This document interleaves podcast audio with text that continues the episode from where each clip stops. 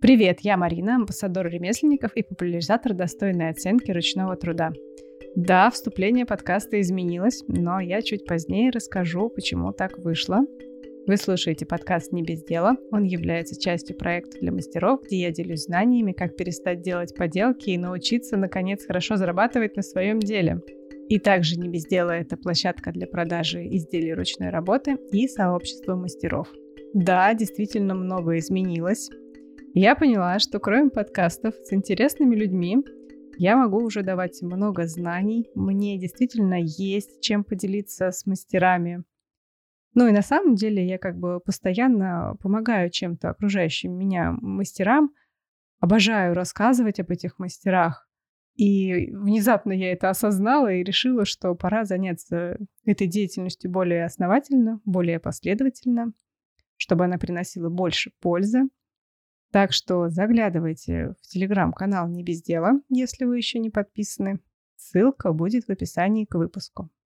И, кстати, за все эти мои озарения, за все изменения в проекте можно поблагодарить как раз нашего сегодняшнего гостя, Екатерину Затулеветер, идеолога, акселератора для мастеров «Путь ремесленника». Да, я проходила этот акселератор, и он очень сильно меня, на меня повлиял. Так что хочется раскрыть его и для вас тоже, потому что дело действительно хорошее. Катя, привет. Привет. Да, и говорить мы будем, э, собственно, о проблемах э, современных ремесленников, э, о тех проблемах, которые зачастую видны всем вокруг, да, всем современным людям, но самим ремесленникам они не видны. Катя, давай для начала несколько слов о себе, о сути акселератора, да, конечно. Привет, Марина. Очень рада, что э, наши выпускники нашего акселератора э, делают такие важные дела, становятся амбассадорами ремесленников, например. Это очень здорово. А, я придумала акселератор э, в 2020 году, а, летом, когда как раз мы все сели на карантин, как, как мы помним, такое было интересное а, время э, непонятное.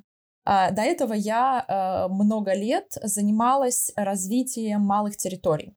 То есть я не была связана с ремесленничеством, а я э, смотрела больше на то, почему наши деревни, малые города умирают, э, становятся их, люди оттуда уезжают и так далее, то есть что можно с этим делать. И у нас был с моей командой проект «Альтуризм», такой туристический проект в деревне Малые города, который активизировал местные сообщества в деревнях и в малых э, городах. И когда мы вдруг эм, оказались в 2020 году, как и многие, по домам, а, не могли больше выезжать, э, мы вместо того, чтобы долго горевать по этому поводу, а, решили подумать, а для чего мы вообще делаем то, что мы делаем, и родилось из этого а, вопроса три ответа в виде проектов, и один из них — путь ремесленника.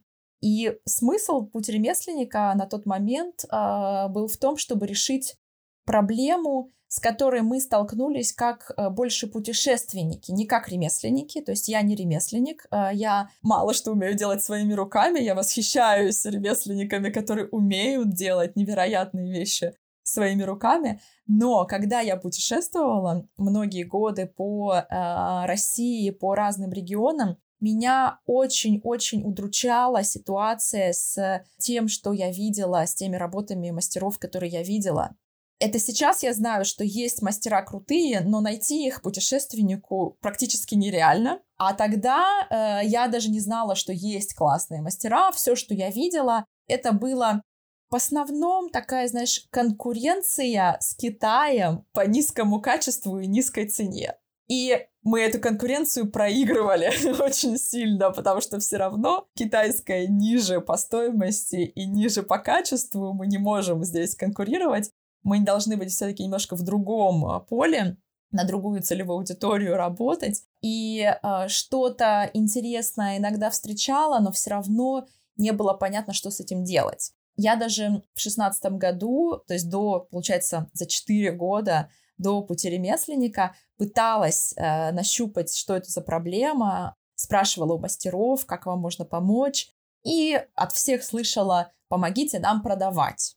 Вот просто все как один отвечали, что проблема с продажами. И мы с э, партнером создали такой интернет-магазин, назвали его онлайн-сельпо, где мы собирали продукцию мастеров э, из разных, э, из разных территорий по России. И э, финансово даже за год работы этого интернет-магазина финансово он был успешен. Но мы поняли, что мы не решаем основную эту проблему, что мы продаем товары тех э, мастеров, кто уже успешен.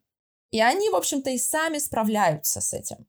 А те, кто плохо продается, и мы их продавать не можем. Потому что, ну, в общем-то, часто и самой не хотелось покупать эту продукцию, да, и мы ее в итоге и не выставляли. То есть было понятно, что проблема-то не с продажами, проблема с изделиями зачастую. Или с упаковкой, то есть что-то не относящееся напрямую к продажам, что-то глубже лежащее. И а, я начала смотреть а, на опыт других стран, потому что есть страны в мире, которые сталкивались с той же самой проблемой, что мастера продают не то, что хочется покупать, то, что зачастую потеряло смысл, да, вот это самое главное. То есть э, можно, может быть, оно еще содержит форму, например, я не знаю, там деревянная хохламская ложка. Да, форма есть, но смысл из нее исчез и ты ее не купишь. Но это вещь ради вещи. Ее да. просто как бы повторили, потому что она была, и ее сделали еще раз новую, но ты уже не понимаешь, зачем она. Именно, да. То есть смысла в ней больше нет. Может быть, конечно, кто-то ее случайно купит, и она будет пылиться где-то. Может быть, где-то она случайно подойдет под интерьер, но таких интерьеров мало, да? Вот, но в основном она уже лишена смысла, и поэтому эта продукция просто ну, не будет продаваться, если, даже если она искусно сделана прекрасным мастером, который владеет всеми необходимыми навыками. И м- я начала смотреть на разные страны, кто уже справился с этой проблемой, а сделал так, чтобы продукция мастеров была одновременно а, аутентично несла в себя традицию с точки зрения смысла традицию, а не с точки зрения формы. Um, и при этом была инновационна uh, и могла, например, войти спокойно в современный дом, в современную квартиру, на площадь современного города, но при этом отражала традиции местные и uh, навыки uh, мастеров. Вот это для меня было интересно. И здесь э, легко можно было найти сразу страны. Это скандинавские страны, Япония. Сейчас мы уже смотрим Италия, Германия, а, Великобритания тоже делают эти вещи. В Латинской Америке есть страны, которые тоже справляются с этой задачей успешно. И мы подумали, ну зачем, надо изучить их опыт, да, зачем придумывать что-то, можно посмотреть, что делают они. И оказалось, что все они используют один и тот же способ. Все. И Проверенный понятно, уже способ, да, хороший. Есть, но если он сработал у всех, да, зачем мы сейчас будем изобретать велосипед, зачем мы что-то будем придумывать новое, давайте возьмем то, что работает везде, и это применим. Вот, и теперь, да, главная барабанная дробь. что же это за секрет? И секрет э, во всех этих странах был в том, что они объединяли мастера и дизайнера. Вот этот тандем, он и давал этот необходимый результат. У тебя и традиции, и современность, инновационность, у тебя и экологичность, э, качество продукции, у тебя востребованность на рынке, все это в одном флаконе. Вот, когда ты объединяешь. Причем сейчас, например, в скандинавских странах и в, ну и, наверное, в других уже тоже, но вот в основном в скандинавских, то, что я знаю, там зачастую мастер и дизайнер уже один человек. То есть mm-hmm. неважно, как это объединять, это не обязательно должны быть разные люди, или это не обязательно должен быть один и один человек, да, это может быть как в одном человеке совмещено, так и это может артель ремесленная работать с дизайнерской компанией, да, то есть, ну, здесь неважно в каком э, э, это формате, но главное, чтобы и мастер, и дизайнер, вот эти обе, оба этих навыка, они присутствовали, работали вместе э, в тандеме, и тогда это срабатывает.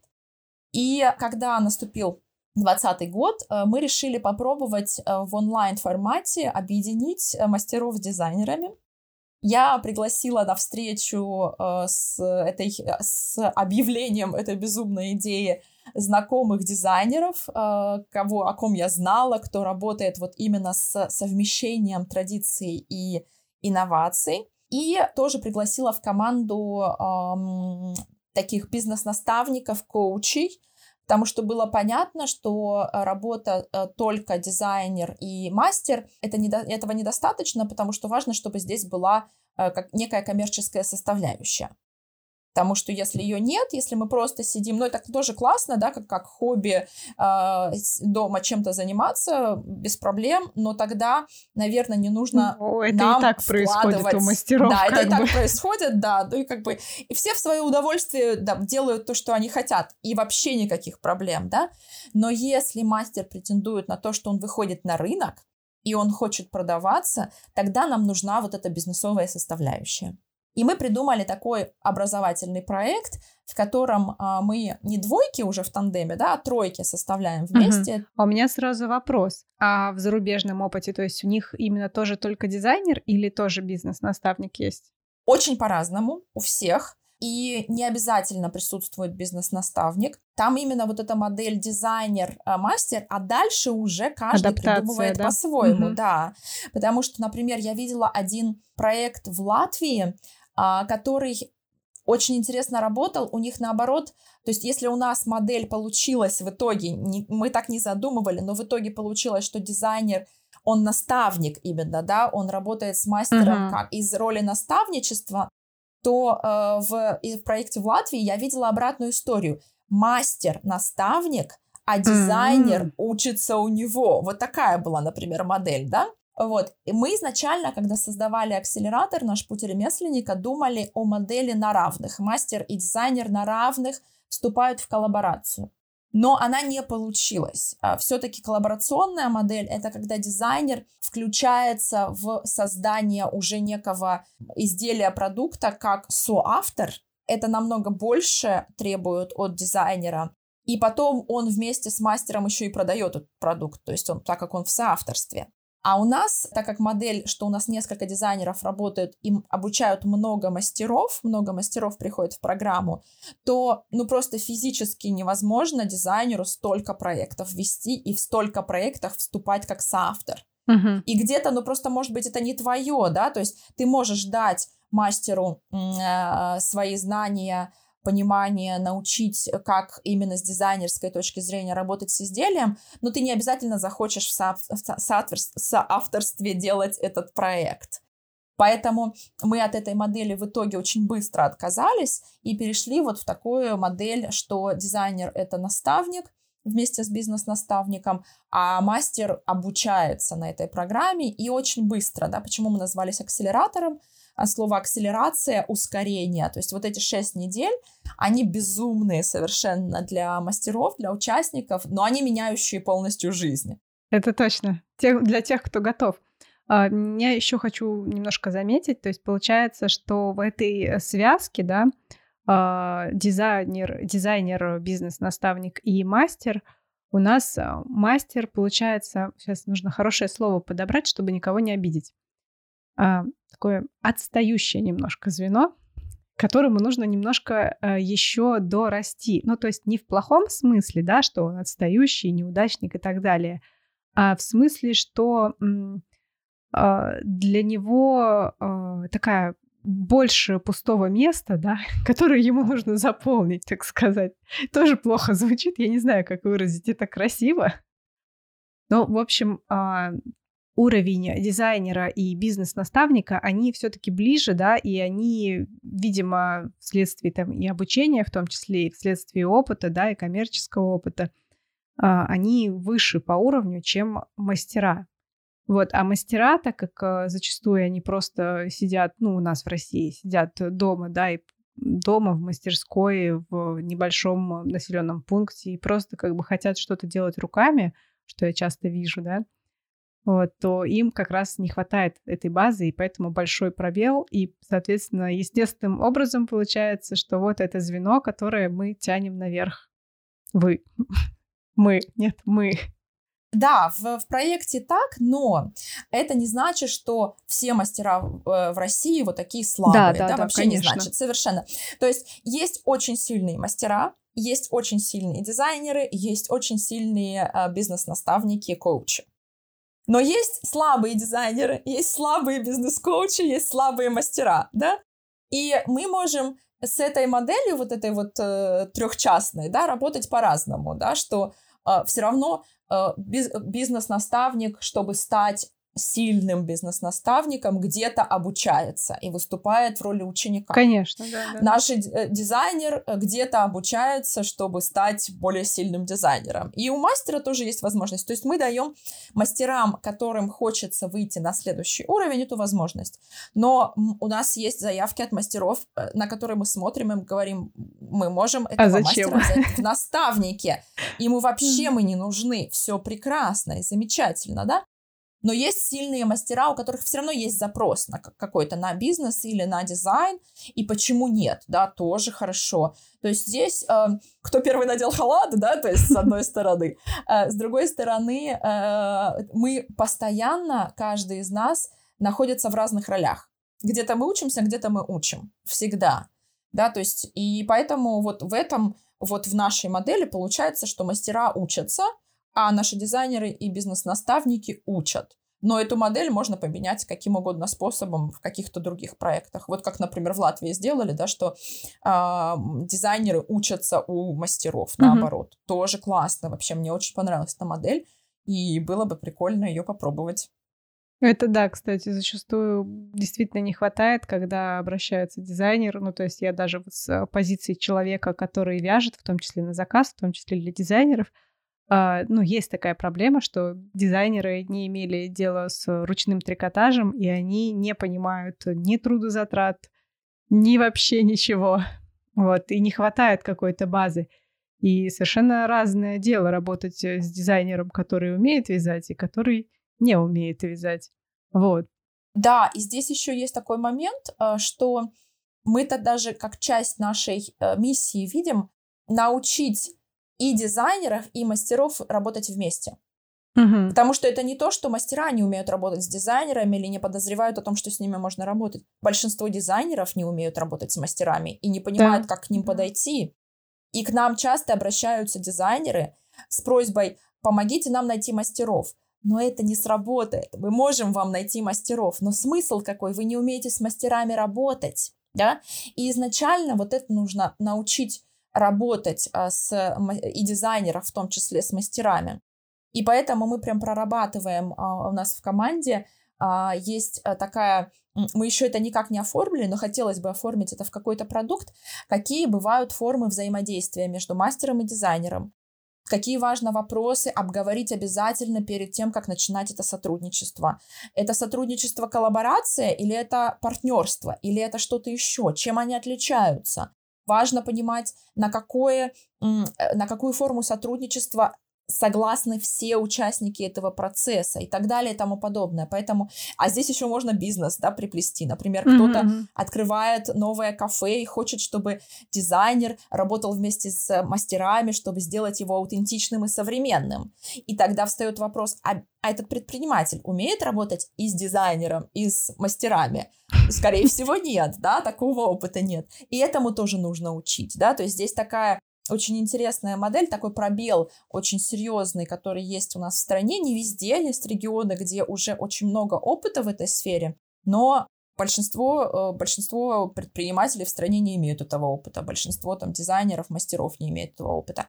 А без этого взаимодействия, получается, каждый сидит по отдельности и что-то по отдельности делает, и от этого смысла большого не, нет. То есть Или вот еще вот мы хуже. Видим... Они пытаются что-то делать вместе, потом как бы плюются и говорят, да, он дурак, больше никогда не буду с ним работать. Да. Можно мне, да. пожалуйста, ваш документ год назад дать, чтобы не на своих ошибках все это было сделано и не методом тыка научного, так сказать.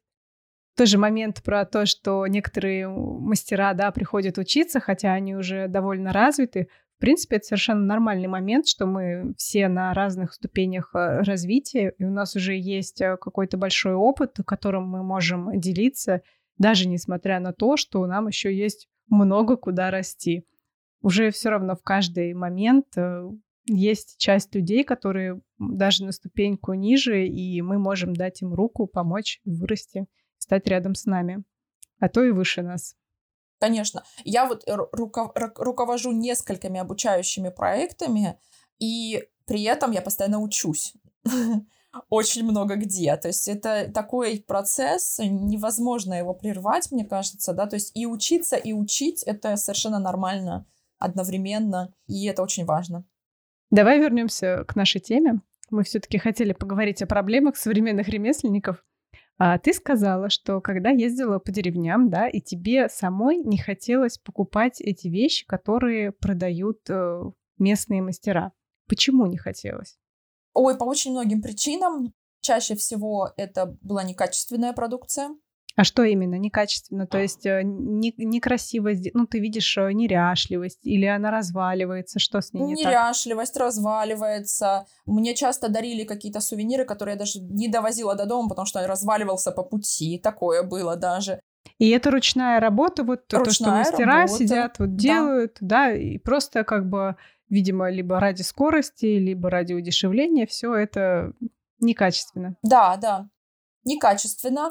А, некрасиво, не эстетично. Это повально просто э, очень много нет. Ну, некрасиво это такое, очень субъективная оценка. Это очень субъективная оценка. Для тебя некрасиво. Давай попробуем определить, почему некрасиво. Вот для этого я в команду э, взяла очень много дизайнеров, которые могут это объяснить. Но могу сказать, что а, вот все равно, ну то есть, конечно, у кого-то есть есть вкус, у кого-то нет, да, кто-то понимает, э, как сделать красиво, кто-то не понимает, то есть это разные уровни. Но вот э, что-то, вот я смотрю на какую-то вещь, я могу сказать, это красиво или это некрасиво. Это субъективно, я понимаю.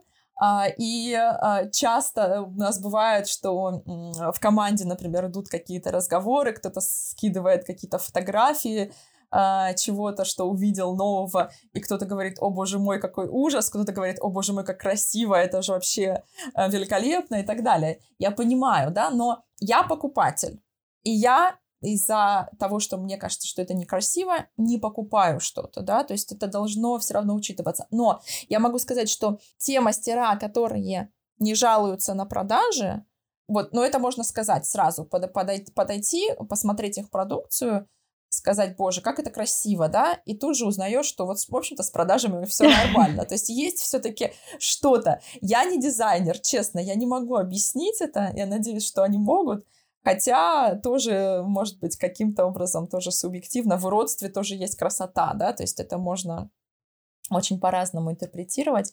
Поэтому здесь, ну, не знаю, какой... Ну, хорошо, давай тогда смотри. Вот про некачественно, например, да, почему это плохо, почему плохо, что некачественно? Ну, очевидно, потому что как бы эта вещь э, долго не живет, потому что, ну, как бы не вариант ей пользоваться. И это уже получается экологичность, но при то, потому что ты изготавливаешь это при малом, при малом использовании ресурсов, с одной стороны. Но, с другой стороны, это живет настолько мало, что твои ресурсы использованы впустую, по сути. Да. Хорошо. А, некрасиво, но здесь я бы, наверное, сказала проблема подачи. Тогда назовем это так. То есть некрасиво, и ты не понимаешь, э, как тебе это применять, где это будет уместно. В таком некрасивом виде, допустим. Некрасиво вообще не надо нигде применять.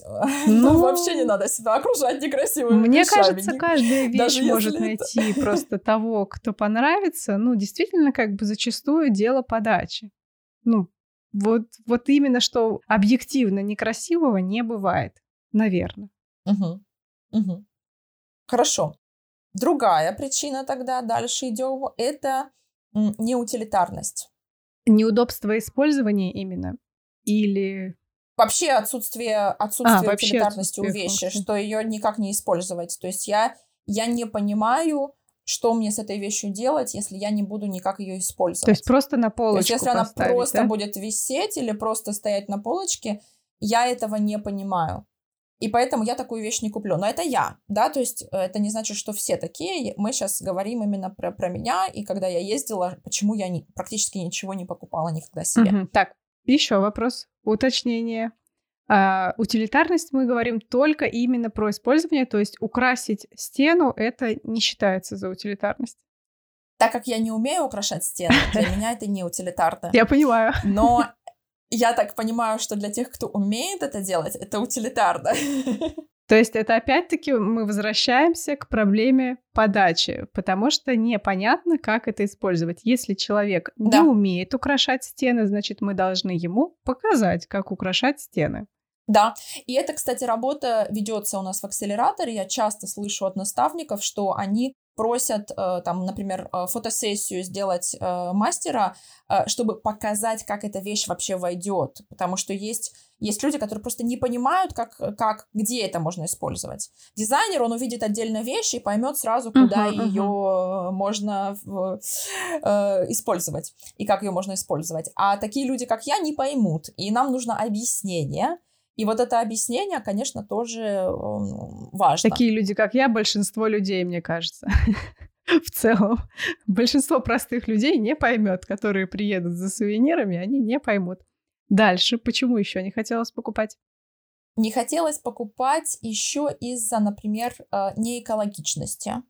На некоторую продукцию смотришь и понимаешь, что это просто э, те, те, то, что использовалось, э, материалы, или эм, какие-то еще аспекты, то есть просто не экологичный. И я, так как для меня это важный аспект э, в жизни, то я не куплю какой-то товар, который будет какое-то изделие, которое будет не экологично. Я, как человек, который докапывается до каждой причины, буду докапываться и до этой. Я ждала этого, да. А, что это значит? В чем не экологичность? Материалы, способ изготовления. Что там еще может быть? А все что угодно. Это может быть материал, это может быть способ изготовления. Материалы это, может это быть... пластик, да, я так понимаю, и тому подобное, или... Но опять же, да, если мы смотрим, да, если это из, из пластика сделано изначально, а, то для меня это нет. Если это переработка уже пластика, ну, да, да, то уже может быть интересно, но опять нужно понимать, где. То есть, например, в моем деревянном доме пластик вообще никак не будет смотреться, да, то есть, ну вот он будет мимо совершенно. Вот, ну, может быть, какие-то украшения, Или мы о чем-то еще. Здесь знаем. уже переработка, переработка э, работает. А, например, э, если материал э, пришел откуда-то издалека, хотя его можно где-то рядом приобрести. Это тоже не экологично. Китайские комплектующие. Да, а, к примеру. Что еще здесь может быть? Упаковка лишняя. Лишняя упаковка, да, конечно, лишняя упаковка. Ну, про способ изготовления я бы что-нибудь сказала, но не уверена, что я могу вот так на вскидку вспомнить э, ручной неэкологичный способ изготовления. Да, то есть, ну здесь я прямо сейчас не могу конкретные, я пытаюсь конкретные какие-то изделия вспомнить, которые я видела, да, но вот кроме пластика, наверное, здесь ничего. Ну и опять же, мне кажется, что не экологично делать что-то, что плохого качества, да, о чем да, мы да, изначально да. говорили то, что некрасиво, не утилитарно, это тоже не экологично Или мы просто делать. не знаем, как этим пользоваться. Или мы просто не знаем, как этим пользоваться, тоже может быть, да. Так, ладно, были какие-нибудь еще причины, почему не хотелось покупать? Когда я путешествовала, я еще э, в те времена э, снимала жилье, то есть у меня не было своего жилья. И тогда встает вопрос, да, о каких-то вещах, которые большие, например, да, или подходят очень только под какой-то определенный интерьер, если мы про дом говорим, да, uh-huh, uh-huh. то то нет тоже, потому что непонятно, где я окажусь и что потом с этим делать, да, то есть это из тоже такого... Такое ограничение утилитарности тоже получается. Да, но это мое ограничение личное, да, которое, естественно, не накладывается на, на других. То есть какие-то вещи я сейчас вижу у мастеров, которые учатся у нас в акселераторе, мне невероятно нравится, но я понимаю, что ну вот некуда совершенно, а, будет мимо, а, и э, не будет смотреться, не будет красиво, это будет ну просто неуважение даже к этому изделию, что оно вот не будет правильно окружено, в правильной атмосфере находиться. Поэтому тоже такой а, важный вопрос. Но сюда же можно отнести на самом деле кошки, дети, собаки, да, потому что они тоже могут легко да. испортить вещи, так как они не всегда понимают, что происходит, и что нужно эту вещь вот так вот ой, поставить на подушечку плюшевую и аккуратненько не дышать. Вот, э, а просто пользуются. Вещь же для того, чтобы пользоваться. Но я больше за то, чтобы пользоваться. И зачем, зачем же ставить и не дышать? Что ж, в чем смысл тогда? Ну, аккуратненько, чтобы дольше прожила.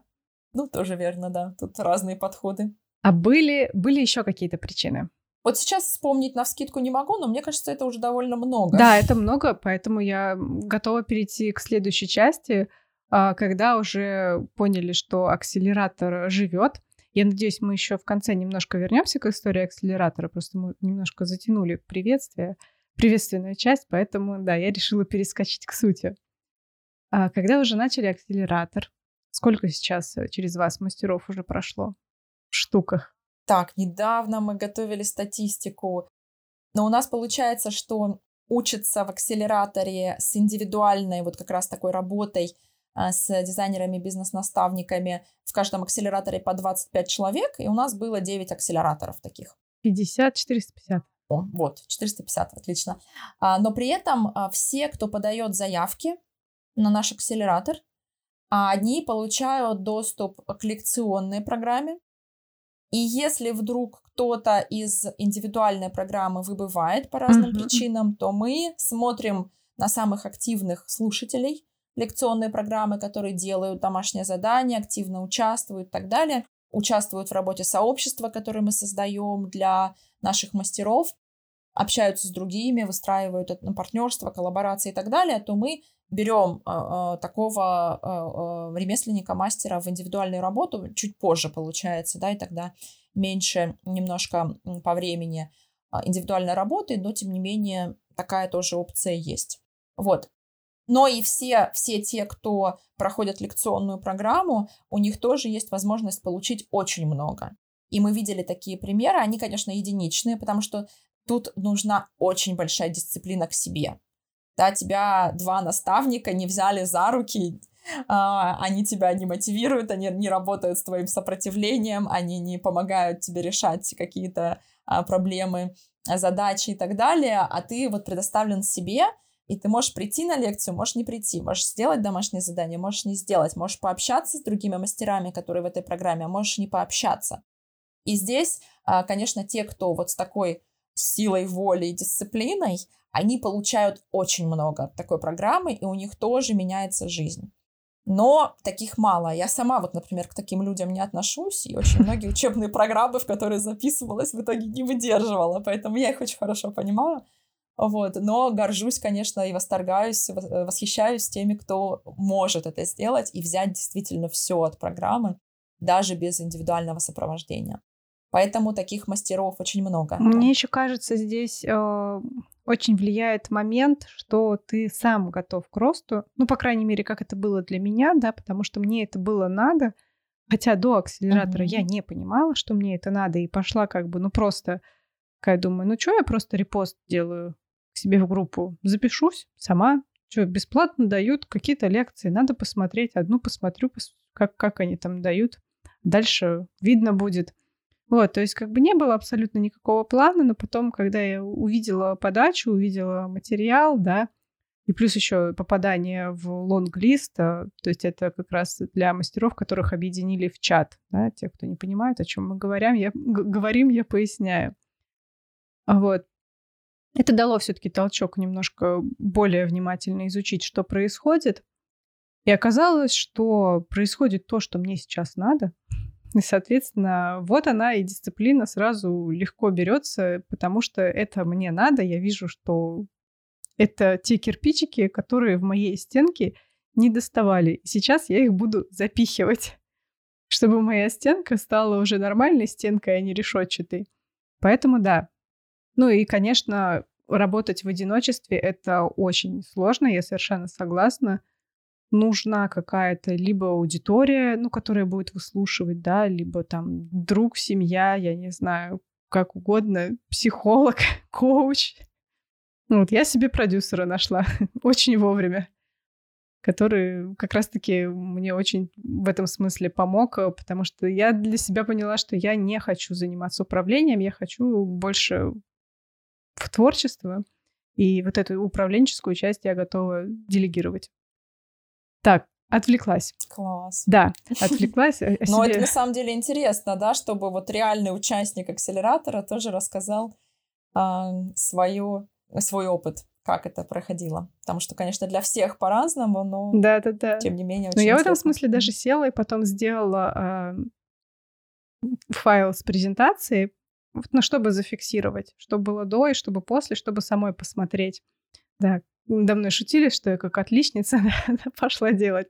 Вот, но на самом деле это отличный способ понять, и более того, э, те фотографии, как, э, по сути, для портфолио, которые я собрала для презентации — а, прошло чуть больше месяца, и вот они мне снова понадобились уже для, чтобы собрать портфолио. Поэтому как бы это работа, которая была не зря. Это все, что было сформулировано, это было не зря, это используется дальше, это активно используется. Вот, поэтому отличница не отличница, но как бы не зря сделала, не жалею ни капельки вообще. Так, вернемся угу. к проблемам все-таки. Вот через вас прошло 450 вроде бы мастеров, я тут просто зашла немножко еще в канал «Путь ремесленника», и там была другая подборка с цифрами, но я не очень помню, что это были за цифры. И там только 5 акселераторов. Это за, э, за 22 год. Ого! Ого! Ничего себе. Да, то есть за 22 год 5 акселераторов, а всего 9 с 20 года, когда мы летом запустились. Угу. Ничего себе, 5. Ого!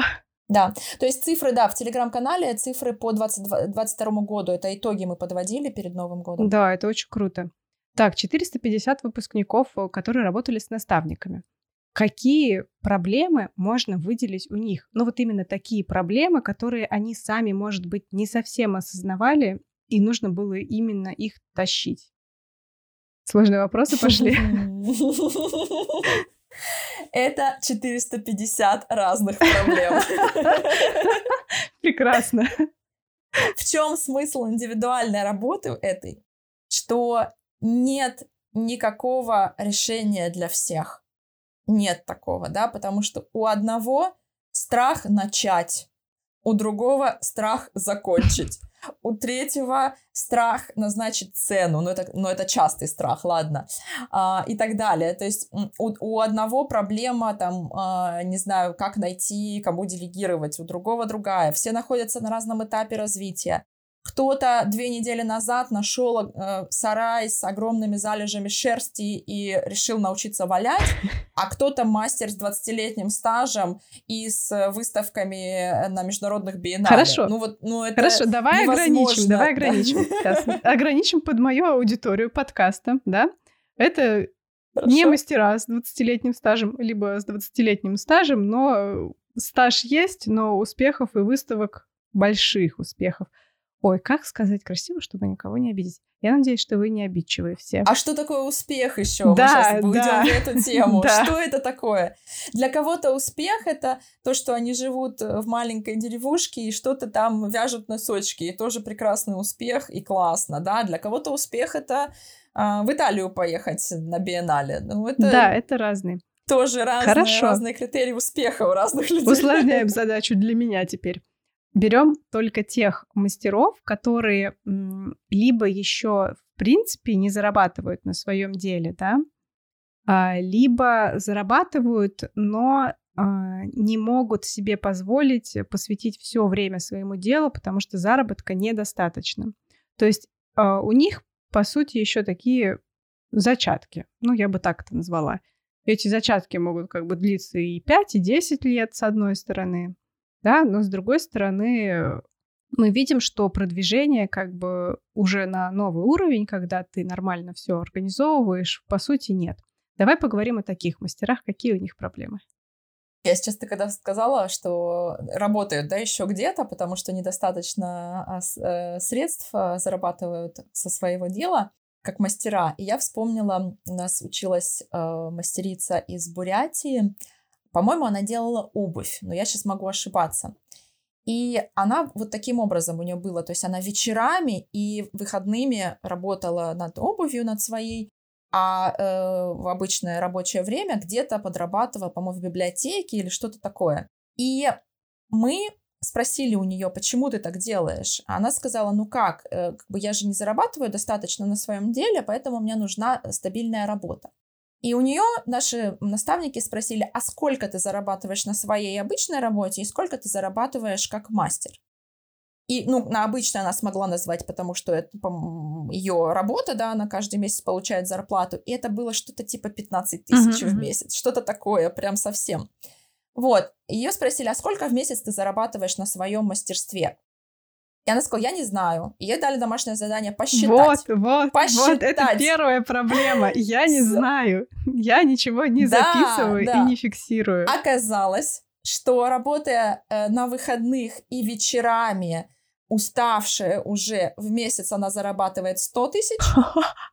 А на своей работе, которая ее спасает, видите ли, каким-то образом, 15 тысяч. Но когда она в таком активном состоянии днем, да, в рабочие дни, она тратит это состояние на вот эти 15 тысяч жалкие.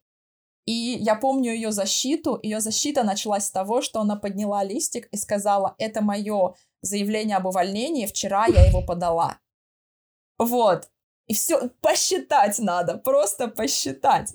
И понятное дело, что сейчас она больше 100 тысяч зарабатывает намного, не, даже не 115, которые она вместе зарабатывала, намного больше, потому что она в рабочее время работает, когда у нее много сил, а в выходные она теперь отдыхает, я надеюсь, и вечерами тоже. И, может быть, проводит больше времени с семьей и так далее, при этом зарабатывая больше. Да, да. Вот, поэтому вопрос, я недостаточно зарабатываю на своем деле, а кто считал? Да. да? Считал ли кто-то? Да, да, да. Это первая проблема. Ну, мне, мне кажется, это самая главная и самая частая проблема, что не считать.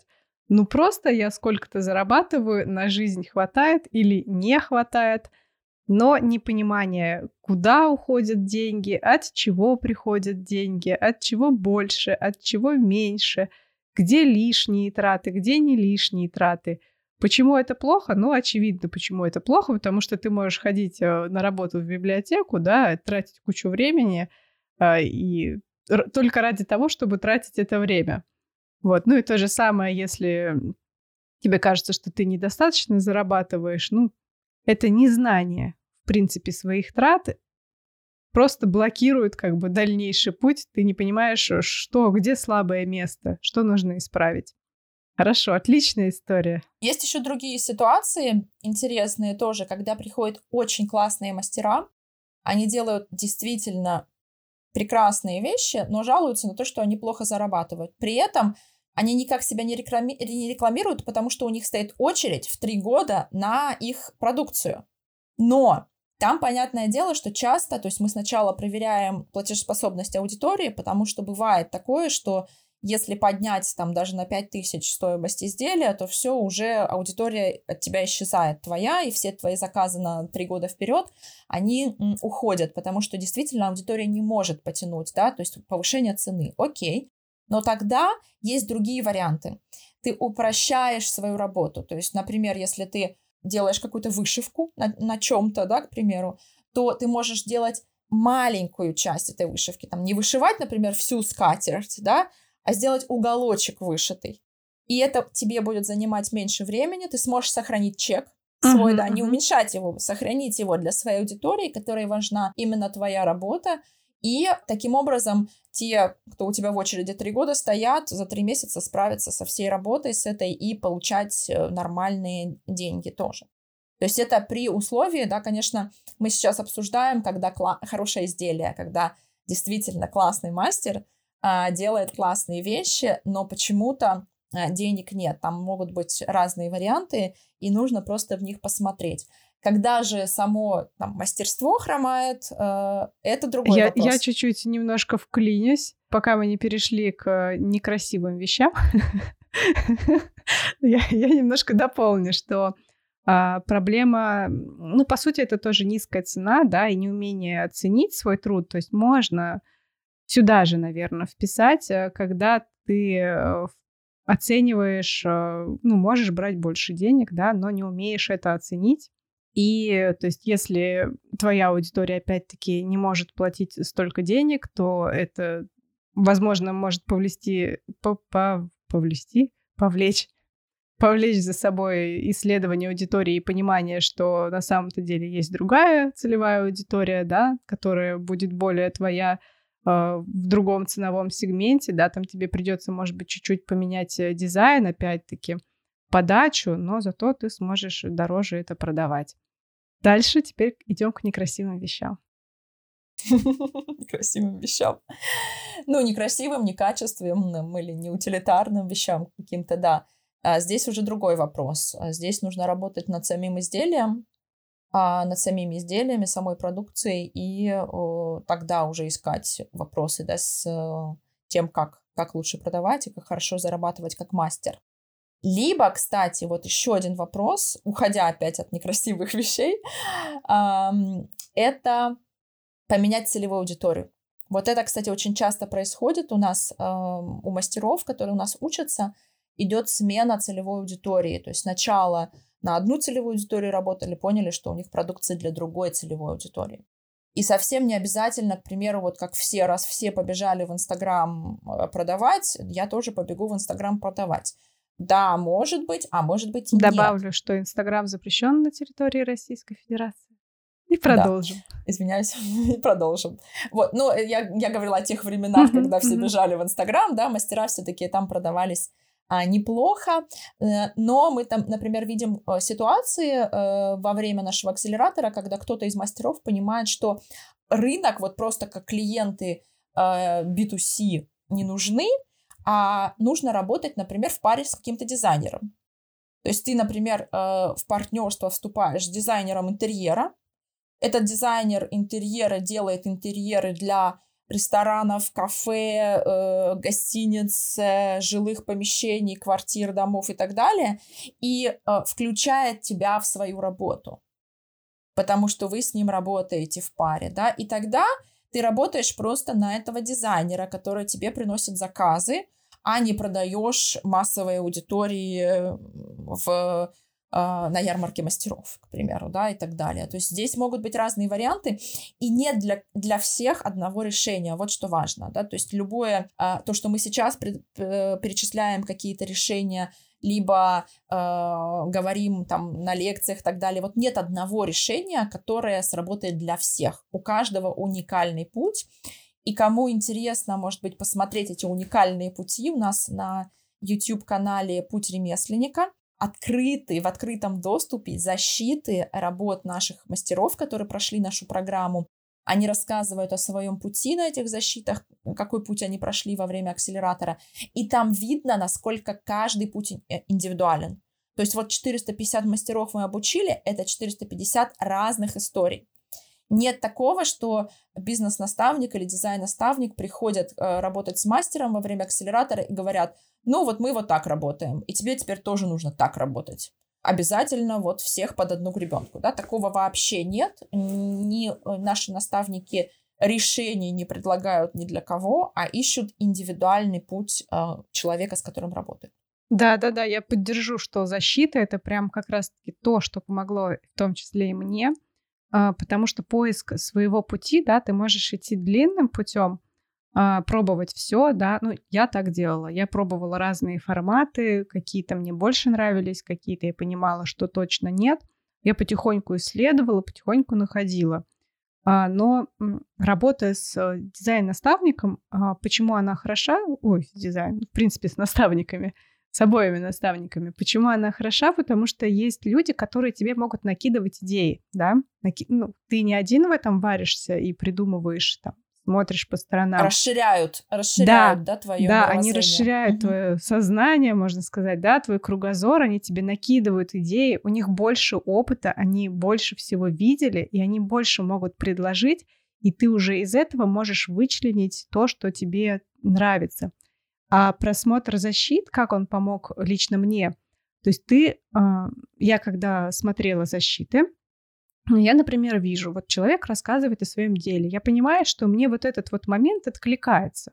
Да, у меня тоже uh-huh. так. Ну, какой-то один момент, не обязательно все целиком, какой-то единичный момент. А потом я вижу, какое он а, в итоге сделал решение, да, куда он будет двигаться, как он что организовал. Я такая, М, интересно, вот как можно. Дальше прошел следующий человек, тоже у него еще какой-то пунктик посмотрела, поняла такая, М, а мне это нравится. вот. И все uh-huh. вот эти теории, конечно, не факт, что в конечном итоге, да, у меня будет так же. Но у меня не будет так же. А какие-то теории, скорее всего, э, не пройдут проверку практикой, да. Мне в итоге будет это неинтересно. Более того, все растут. Это нормально, что в один момент времени интересно одно, другой момент времени тебе уже хочется большего, другого. И путь может немного изменяться, немного поворачивать. Это совершенно нормально. Но э, защиты в плане такого наставника, которого у вас не было, э, это классно, потому что это вот тот поток идей, да, то расширение кругозора, расширение сознания, пускай так останется расширение сознания, э, это оно.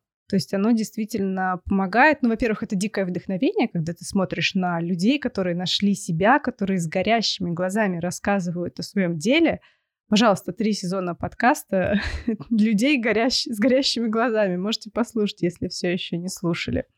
И здесь то же самое, только здесь уже не аудио, здесь ты видишь видео, и ты видишь эти глаза. А, я точно оставлю ссылку на сайт э, пути ремесленника. Там у вас же есть ссылка на YouTube, да?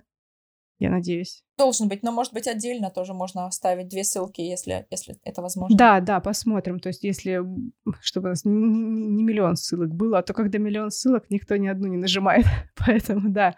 Но если не будет в описании к выпуску, в любом случае на сайте это все есть, пути ремесленника. Так что заходите и посмотрите, возможно, это будет вам полезно. Так, ладно, двигаемся дальше. Мы уже поговорили про то, что не считаем, да, что э, продаем. Так, как, как это назвать? Когда большой поток заказов, а денег мало. Денег мало. Да, так и назовем. Да. И, э, ну, назову это некрасивые изделия, хотя это просто, наверное, не та целевая аудитория. Я бы так это оформила более красиво. Что еще встречалось? Ну вот здесь мне прям не нравится, вот, вот что мы говорим, не та целевая аудитория. Вообще у нас э, в стране вот этого визуального, визуальной культуры, она очень низкая. Очень низкая визуальная культура. Это проблема. И если некрасивые вещи находят свою аудиторию, это тоже проблема. Это означает низкая визуальная культура у населения, и важно ее поднимать, да, и это одна из наших задач тоже как акселератора, которую мы пытаемся решить, как вообще это сделать, и поэтому нам важно, чтобы мастера не производили огромное количество бессмысленной, некачественной, некрасивой продукции, потому что это работает в обратную сторону. Мы еще больше усиливаем вот это вот отсутствие визуальной культуры у населения. А наша задача как раз, особенно мастеров, вообще всех людей творящих, это поднимать эту визуальную культуру, увеличивать ее, усиливать а, у населения, чтобы эстетика появлялась, да, у нас, чтобы появлялась насмотренность, чтобы люди могли сказать красиво, некрасиво. Вот я, например, слышу часто, я живу в деревне, мне нравится вот эта деревенская эстетика, uh-huh. даже это какой-то покосившийся заборчик, я бегу его фотографировать, старый забор, который там уже гниет, но это настолько красиво, да, старые вещи, натуральные, экологичные, они э, даже умирают красиво, в этом есть красота. А, а я была на какой-то презентации, мне сказали, ну как я могу в деревню повести своего ребенка, там же могут быть вместо новых современных заборов вот эти старые покосившиеся э, заборы, и мой ребенок это увидит, вот это все, вот это все уродство я не могу показать. И я в шоке просто, в смысле. То есть вот эти вот щиты э, в виде заборов страшнейшие просто вы считаете красотой, а красоту уродством. Что за подмена, да? То есть нам важно все-таки распространять понятие о красоте. Не надо ее переупаковывать, надо избавляться от этого некрасивого и показывать, что действительно красиво. И поэтому я вот не согласна с этой формулировкой, что это смотря для кого, смотря для какой целевой аудитории. Давайте все-таки меняться, развиваться и видеть красивое, настоящее красивое во всем. И тогда мир будет красивее вокруг. Или красивее. Или красивее. Да, или красивее. Хорошо, тогда Да, назовем... меня мои корни южные. На самом деле мне уже практически не видно тебя, просто как бы там пару пятнышек. У меня нет света здесь, в этой комнате, я извиняюсь. Хорошо, но не страшно. Я уже почти привыкла. А, тогда назовем это работа над чувством прекрасного. Может быть так. Но все-таки есть же вещи, которые а, для которых действительно стоит поработать а, над подачей. Вот, то есть э, о том, как их применять, да, как сделать так, чтобы тебе было красиво на них смотреть. Вот, то есть, может быть, сами вещи по себе хорошие, но непонятные. Конечно, такие есть, но я сейчас не об этих вещах говорила, да, угу, то есть, а есть, именно они... есть вещи, которым не нужно быть, их не нужно воспроизводить вообще, потому что это воспроизведение некрасивого, некачественного, неутилитарного, а есть очень крутые вещи, которые просто не упакованы должным образом. Конечно, такие есть, да. И здесь, естественно, намного проще нужно доработать просто упаковку. Это разные задачи. Так, я думаю, можно уже заканчивать. У тебя есть еще какие-нибудь э, претензии к мастерам? Претензии к мастерам? Ну, на самом деле, да, так получилось, что из вопросов э, сплошные претензии. Я же, на самом деле, восхищаюсь мастерами. Я для этого сделала а, сделала путь ремесленника тоже, чтобы быть ближе к людям, которые творят руками, потому что э, за, за мастерами будущее. И я действительно в это верю, и я объясняю это с академической точки зрения на своих лекциях, которые я читаю во время акселератора, почему за мастерами будущего будущее. А, и я учусь многому мастеров. И, кстати, наши бизнес-наставники, которые в большинстве своем руками-то ничего не умеют делать, не все, но в большинстве, они начали что-то делать. О. И я тоже, я начала во время акселератора печь хлеб, один из наших бизнес-наставников э, начала гончарить и так далее. То есть есть э, несколько примеров наших бизнес-наставников, которые просто настолько вдохновились а, примеров мастеров, что начали тоже поняли, насколько это здорово и круто, и включились больше в творчество, в создание чего-то своими руками, учатся этому. Поэтому здесь такое взаимное вдохновение друг другом. И, ну, я отношусь к тем людям, которые, если мне что-то не нравится, я предлагаю решение. То есть я не ругаю на каждом шагу, а я говорю, давайте вот попробуем решить эту проблему, чтобы этого не было. Потому что мне не нравится. Мне не нравится, когда я выхожу в городе на улицу, и она завешена жутчайшими афишами, какими-то э, вывесками, которые ну вот это не то, что им не нашли применения, и они не нашли свою целевую аудиторию, они просто некрасивы, они просто не должны там быть. А, мне хочется идти по улице красивой, не завешенной непонятно чем, вот этим визуальным мусором. Мне хочется видеть красоту наших улиц, э, красоту природы, красоту архитектуры. И это мы сможем сделать только если мы в себе воспитаем вот эту визуальную культуру, во всех нас, но не будем плодить э, то, что не нужно плодить, несмотря на то, что аудитория на это пока есть, к сожалению, но мы будем над этим работать. Я зато придумала название хорошее для пункта «Воспитывать визуальную культуру».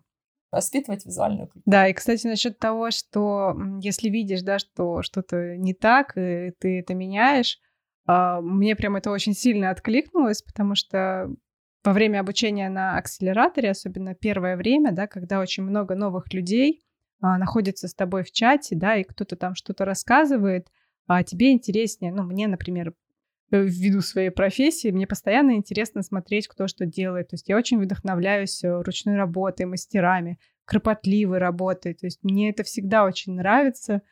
И э, если меня вдохновляет мастер, я о нем обязательно начинаю всем рассказывать, показывать и так далее. И, и что я вижу? Я захожу у человека, ничего не написано. Что он делает? Ничего не делает. Непонятно, что он делает. Мне нужно идти uh-huh. и спрашивать у него, что он делает. И когда как бы первый, второй, третий, пятый, десятый человек, и вот ничего не написано, а мне интересно. Ну, то есть я хочу узнать, я хочу поучаствовать, как-то помочь там, я не знаю. Ну, любыми способами. А, я знаю нескольких а, организаторов маркетов, да, то есть, ну, мне есть чем помочь. Вот, но я не могу узнать нормально об этом человеке, да, там, познакомить, может, не захочется его с кем-то нужным. И это настолько вылилось в боль, что я просто пошла и сделала вебинар про то, как рассказывать о себе. Просто чтобы люди пошли и заполнили угу. хотя бы минимально описание да. в Телеграме о себе. Ну и кто готов идти дальше, да, чтобы они хотя бы начали минимально больше, чуть больше говорить о себе. Потому что я прекрасно понимаю, что те, кто а, не вырос до больших продаж, да, да, зачастую даже если выросли, но все равно, когда человек делает что-то руками, очень часто бывает, что он немножко закрывается, что он такой, uh-huh. ну, в своей мастерской, потому что видно, что ты вкладываешь душу в свои вещи. И так просто пойти и каждому встречному показывать свою душу, ну, это сложно. Это действительно сложно. Это, ну, я сама не хочу так делать, да, например. Но это и проблема, потому что ты смотришь на эту вещь, и она для тебя не всегда понятна, потому что ты не знаешь, что за ней скрыто. Вот. А хочется, ну, как бы, когда ты узнаешь, это уже сразу совершенно иной уровень восприятия. То же самое, как по музею, да, ты ходишь, просто смотришь и ничего не понимаешь, или когда тебе рассказывают, как это все uh-huh. создавалось. Вот, да, и, собственно, поэтому я сделала вебинар, поняла, что давайте мы будем дальше делать вебинары. Вот. Так что ставлю рекламу пока в тему, да, проходите в телеграм-канал, узнайте подробнее, что за вебинар про самопрезентацию и что там будет дальше происходить. Отлично. Здорово. Я, кстати, вот еще тогда добавлю одну вещь. Мастерство, когда ты его дорабатываешь, оно, оно даже происходит в одиночестве, и многие мастера в этом одиночестве находятся. И мне кажется, еще одна ценность, которую путь ремесленника несет, она в том, чтобы объединить мастеров и тогда, вот что ты говорила про, ты не будешь каждому встречному раскрывать свою душу, да, но другим мастерам, которые тоже вкладывают свою душу в, свое, в свои и изделия. Точно поймут. Они поймут, да, но нужно же найти этих людей. И вот мы по- помогаем э, таким мастерам найти друг друга, объединяем их э, вместе, и могут, они могут общаться. То есть, когда мы особенно по регионам проводим, не вот всероссийский, в котором ты участвовал, да, акселератора по регионам. В регионах мы обязательно организовываем хотя бы одну встречу, иногда две мастеров, которые участвуют в нашей программе. И они уже на одной волне, они одну и ту же, один и тот же процесс э, проходят, да, вот в этом э, варятся э, процессе и встречают друг друга, они, конечно, очень рады тому, что нашли вот эти души близкие, которым они, с которыми они могут общаться, делиться, а, и так далее, и вместе, вместе расти, развиваться а, совместно. То есть это тоже такая очень важная, мне кажется, составляющая, как э, решить проблему одиночества мастеров, которая необходима для наработки мастерства. Тут вот как-то взаимосвязано, да, все да, получается. Да, да. Ну, кстати, с одной стороны, для наработки мастерства действительно нужна да, долгая, кропотливая работа, одиночество, а, и зачастую поэтому многие мастера, ну, из того, что я наблюдала, не понимают, а зачем им сообщество? Ну, а зачем? Угу. Как бы к чему? А, но сообщество, во-первых, это когда рядом с тобой люди, которые непрерывно куда-то двигаются, растут, ты тоже начинаешь быстрее двигаться и расти. Ну, то есть ты на них смотришь, и вы друг друга подначиваете. Вот, вы друг другу помогаете. То есть какая-то взаимопомощь, опять-таки, какие-то новые идеи, которые ты бы сам не придумал, а они вот вокруг тебя находятся постоянно, и ты можешь их впитывать и опять-таки использовать их для роста. Если это люди, которые заняты даже с тобой одним делом, да, то, ну, очевидно, это можно делиться опытом напрямую. Но даже если люди не заняты с тобой одним делом, даже это помогает зачастую в своем собственном деле, потому что это э, расширяет твои границы все у меня сегодня расширяется. Ну, неважно, пускай расширяется. А, и когда ты работаешь с материалом не с точки зрения матери... так, не с ракурса материала, я не знаю, как это красиво сказать, да, а отталкиваясь не от свойств материала, а отталкиваясь от смысла, да, это уже совсем другая работа получается. И это да. такое взаимодействие с другими мастерами, это как раз-таки возможность взглянуть на свою работу, в том числе с другой стороны. Поэтому это хорошее очень дело, и очень круто, что вы всех объединили. За это прям большой-большой респект. Как бы я вижу, что еще не все равно не все поняли, зачем вам это надо, да, не все понимают, э, а как начать, да, а что сказать, а как, как, а как вот, ну что вот я буду тут что-то делить, а зачем мне это надо, да, я не хочу, мне нормально, у себя комфортно, но многие уже все равно вылезли немножко из своей скорлупки и сделали большой шаг, и я уверена, что они должны остаться довольны.